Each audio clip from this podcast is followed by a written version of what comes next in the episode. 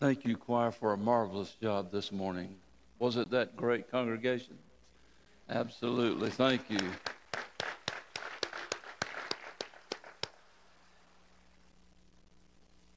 Advent is a season of preparation. We go through this time, we're preparing for the celebration of the birth of the Lord Jesus Christ. And we prepare ourselves by mentioning several aspects of the news of him coming that he came to bring peace, uh, that he came because he loves us, he came to bring joy to us.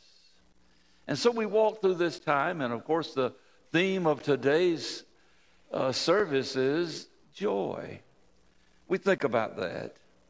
On this third Sunday of Advent, the joy of the Lord is our strength. Joy is the fuel that brightens our journey. If there was no joy, can you imagine what this journey called life would be like? Can you imagine having to endure a lifetime without any joy? But it, re- regularly shows up in situations where it is least expected. Speaking of which, have you ever noticed that when the angel would show up, and several times God spoke to folks through an angel in an audible voice, the first words out of the angel's mouth is, Don't be afraid, fear not. The phrase is so common in the Bible, you might think that it's the heavenly language for hello, because that's how they greeted nearly every time an angel brought a message to a human. The Christmas story, Mary, Joseph, and the shepherds all heard that greeting Fear not. Those shepherds give us a particularly good understanding and picture of their experience. They were a rugged crew, living outside all of the time, sleeping outside, watching their sheep, taking care of them, leading them to green pastures so that they could have nourishment and by the waters so that they could have water to drink. And those shepherds, a rugged crew that they were, accustomed to living outdoors, accustomed to facing dangers. They fought off predators to protect their sheep and would have been prepared to fight off anyone who would come as a bandit to steal their sheep or their possessions. And in this biblical account that we look at today, as we look at it, they had strength in numbers that night. I remind you, because there were many of them that were watching over their sheep on a dark hillside. But when the angel appeared before them, they were terrified. They were afraid. Here's how Luke describes that scene in the second chapter of Luke, beginning with verse 9. And behold, an angel of the Lord stood before them, and the glory of the Lord shone around them, and they were greatly afraid. Then the angel said to them, Do not be afraid, for behold, I bring you good tidings of great joy, which will be to all people. For there is born to you this day in the city of David a Savior, who is Christ the Lord. And this will be a sign to you. You will find the babe wrapped in swaddling cloths lying in a manger. The angel had good news, news that would cause great joy to them, a birth announcement. But first, he had to help the shepherds get over their fear on that hillside as he appeared before them. And then, after he told them the good news, suddenly the whole sky was filled with a heavenly host. and began to praise God. And they said, Glory to God in the highest, and on earth, peace, goodwill toward men. I want us to walk through two aspects of joy that we need to understand in our lives, not only at this time of the year, but all through our lives. Joy, where pain coexists and secondly, that joy always should lead us to worship. Joy and pain coexist in the world in which we live. Now, I'm, I'm going to draw a picture for you of that that is a little uncomfortable for me, but it will be very comfortable for, for some of you. If anybody was in Jordan Hare Stadium a couple of weeks ago, you will realize in that same stadium that for 95% of a football game, that most of the stadium was filled with joy. But there was a group over in the corner of the stadium that didn't have much joy at all because their number one team was not playing up to expectation nor up to their capability. And they were losing the game. And the underdogs were just overwhelmed with joy, with screaming and carrying on so bad that I could hardly preach the next day. And then, if you will pardon the pun, the tide changed. It did. No, no. You don't want to hurt my joy this morning. Everything changed. And suddenly, in that same stadium, with the same thousands of people gathered, most of the stadium sat there in shock and disbelief and fear that what they were seeing develop right before their eyes was going to culminate in a loss rather than a victory. And that little corner of the stadium that had been quiet and suppressed and maybe even a little depressed all of a sudden came to life. And the band played louder than they'd played all game and the people were shouting louder than they had shouted all game. Matter of fact, you couldn't even hear them the rest of the game because the other folks were so jubilant. But now, all of the celebration was in the corner. Sorrow and pain,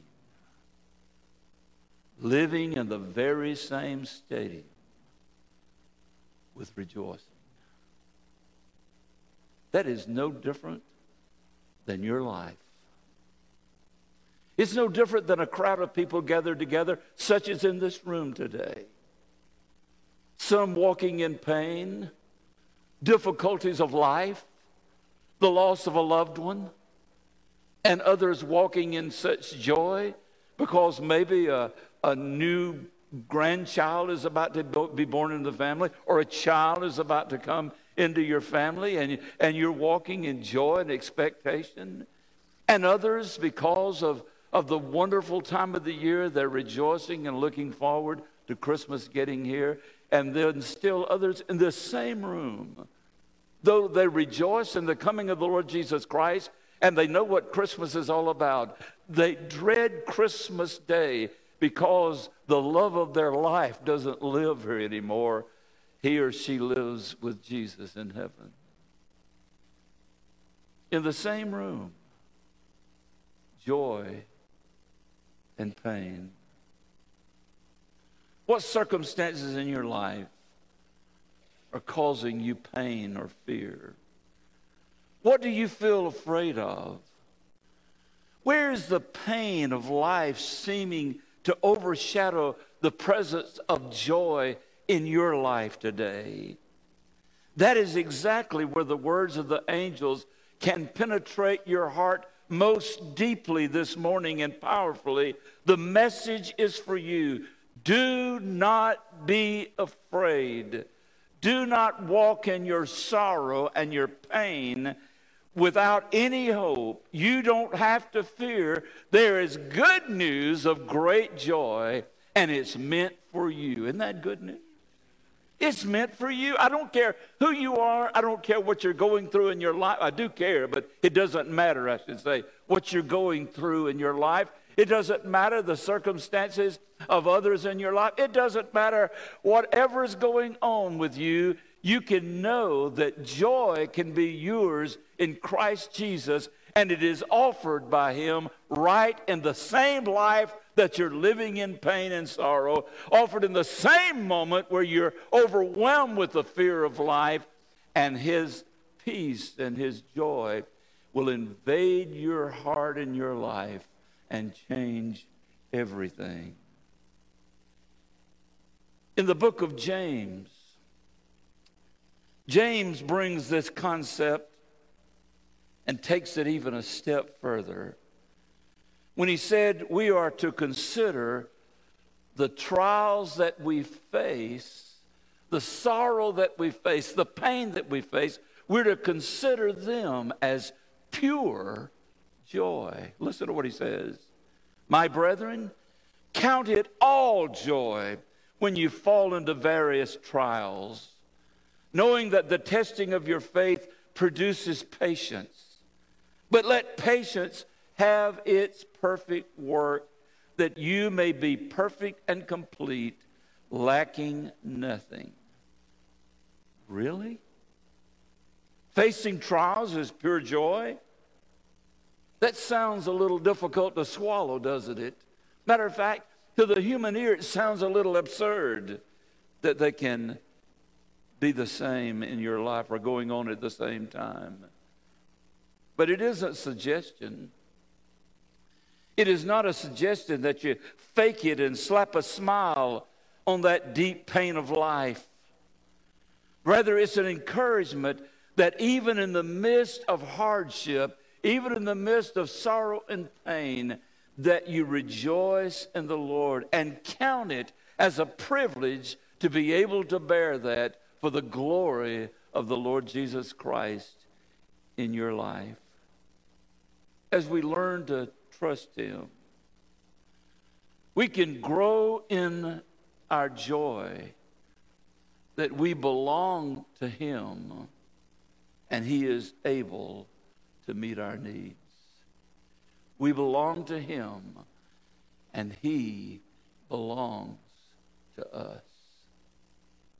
When David wrote that 23rd Psalm, he did not begin it with the Lord is a shepherd. He began it with the Lord is my shepherd. It's a personal relationship.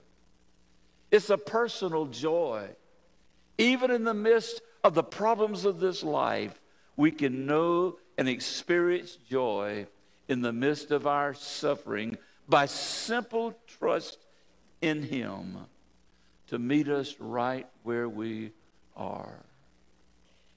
I believe that. I've experienced that. I know what James says is reality. The good news of great joy is for everyone, even though many never find it. Everyone has the opportunity to know joy. Everyone has the opportunity to live in the joy of the Lord because Jesus came and died on the cross for the sins of the whole world. And everyone's given that opportunity. The psalmist conveyed such resonating joy in Psalm 96. Let the heavens rejoice. Let the earth be glad.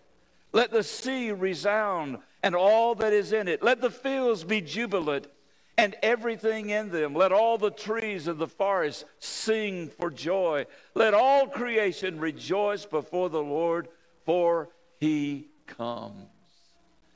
Whatever you need, He has the ability to come into your life and to meet that need and change your heart, your mind, and turn your sorrow into joy. The psalmist says, Joy comes in the morning, weeping only lasts for the night. So, joy and pain, joy and sorrow, joy and difficulties coexist in our world and in our life all at, all at the same time. And joy is God's answer for your sorrow. Joy is God's gift in your need. Joy is God's answer for you in your suffering and pain. The second thing, joy accompanies genuine worship. Joy accompanies genuine worship. So, what is our response to joy? What do we do with joy? Interrupts our everyday lives along with the terrible pain and the mundane experiences of life. The Bible shows us that the appropriate response to joy is always worship. The Christmas story, for instance, the angel announced the good news of great joy that was shown toward all people. And suddenly there was a multitude of heavenly hosts praising God and saying, Glory to God in the highest, and on earth, peace, goodwill toward men. At the birth of baby Jesus, the message was one of joy. Matthew tells us that, that when they saw the star, these this magi, these wise men, they rejoiced with exceeding great joy. On coming to the house, they saw the child with his mother Mary, and they bowed down and worshiped him. The response of their joy was worship. The response of the shepherd's joy on the hillside was to go to the place where Jesus was and there they saw him and worshiped him. And they left that place according to the word. And they went out and told everyone they saw what they'd experienced, what they had heard, and what they had seen in that, that stable of the coming of the Lord Jesus Christ. Imagine what it might have looked like. Shepherds breaking into worship out on a hillside in the middle of the night where they'd been standing guard, maybe one eye shut and one eye open, one ear asleep and the other one awake, but guarding their flock. And then their presence is invaded by a heavenly being, an angel and they're terrified. And in their shock and not knowing how to respond to this angel before them, they're afraid. And the angel says, Oh, you don't have to be afraid. I, have come to bring you good tidings of great joy. Let me tell you, unto you is born this day in the city of David a Savior. He's Christ, the Lord.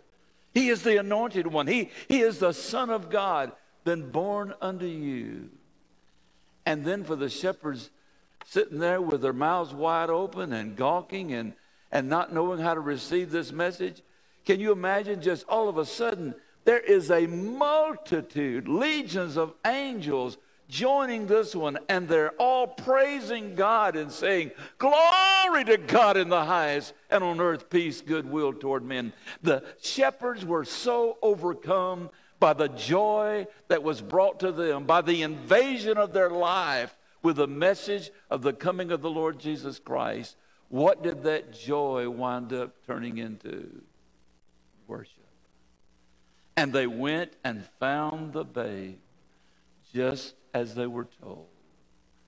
And they worshiped. And their joy continued as they told others about Jesus. You see, we can experience the same joy. As we remember the birth of Christ and live in the truth that the good news of his arrival is the salvation that he brings in that arrival. Peter told us the walk of faith in Jesus brings us a sense of joy. Listen to what he says. Whom, having not seen, you love.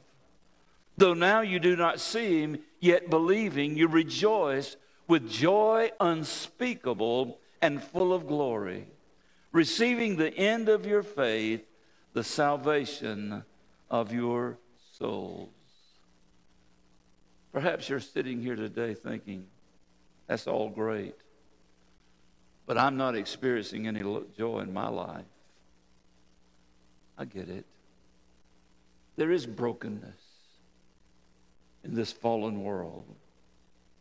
There is pain. The world stands at odds with the Christ of joy. So, what can you do? When you find yourself caught in the middle, when you know there ought to be joy in your life, when you ought to know there ought to be a celebratory spirit with you as you walk, and, and there ought to be wonderful words of praise and worship in your life. What in the world do you do when you're caught in the midst of what we live in?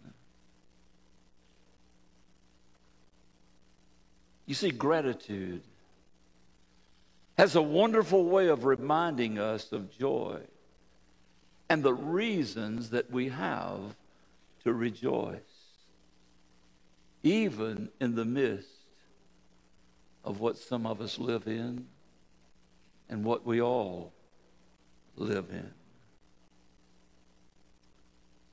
Gratitude has a way of reminding us of that. The brokenness of our fallen world stands at odds with that, as I said. So the first thing you do is make the choice to purposefully thank Him. Lord, I don't understand it all. Lord, I can't take care of it all. Lord, I can't change it all. Lord, I can't do anything about most of it but I make a choice. I will worship you. I will praise you. I will walk with you. I will trust you. Rejoice is not a state of being, it is a verb. Can I remind you of that? You're not in the state of being of rejoice. Now you can be in the state of being of being rejoiceful but it's a verb, it's an action. It's something that you have to do. It is something that you have to muster up the strength. It's something that you have to give over to, that you must turn your back. Just like when you were saved, you had to turn your back on the life of the world and the life you had lived, and to turn your face to the glory of the Lord Jesus Christ and receive him as Lord and Savior. And what happened at the day of salvation is the choice that we need to make every day in our lives. I turn my back on the worries of this world. I turn my back on the hurt and the sorrow and the pain and the sin that is all around me. And I turn my face toward the Lord Jesus Christ and I give him praise and glory no matter what state I find myself. In. That doesn't happen by circumstance, it happens by choice. It happens by a deliberate decision that I will rejoice in the Lord. Think about it. When, when has God done something for you? Do you have to go all the way back to the day of salvation? I trust not. God has done something for you in your life, and you know He has, think about it. Then prayer with expressions of gratitude should come. Don't be surprised for the growing sense of joy that will fill your heart.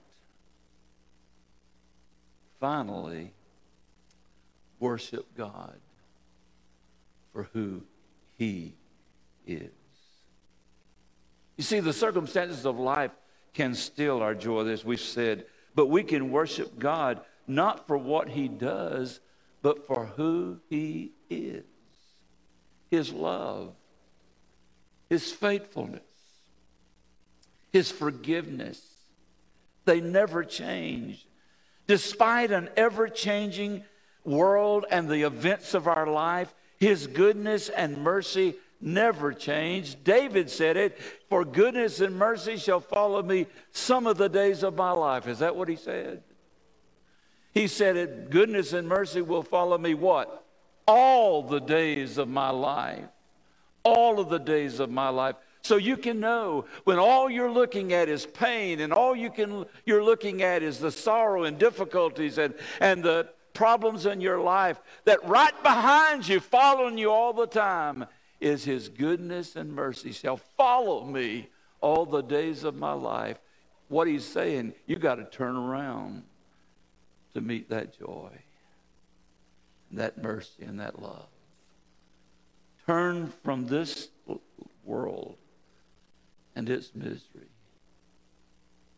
and turn to him. Philippians 4 4 says, Rejoice in the Lord. Ooh, let's say it again. Rejoice in the Lord. And again I say, rejoice. The joy of the Lord in your life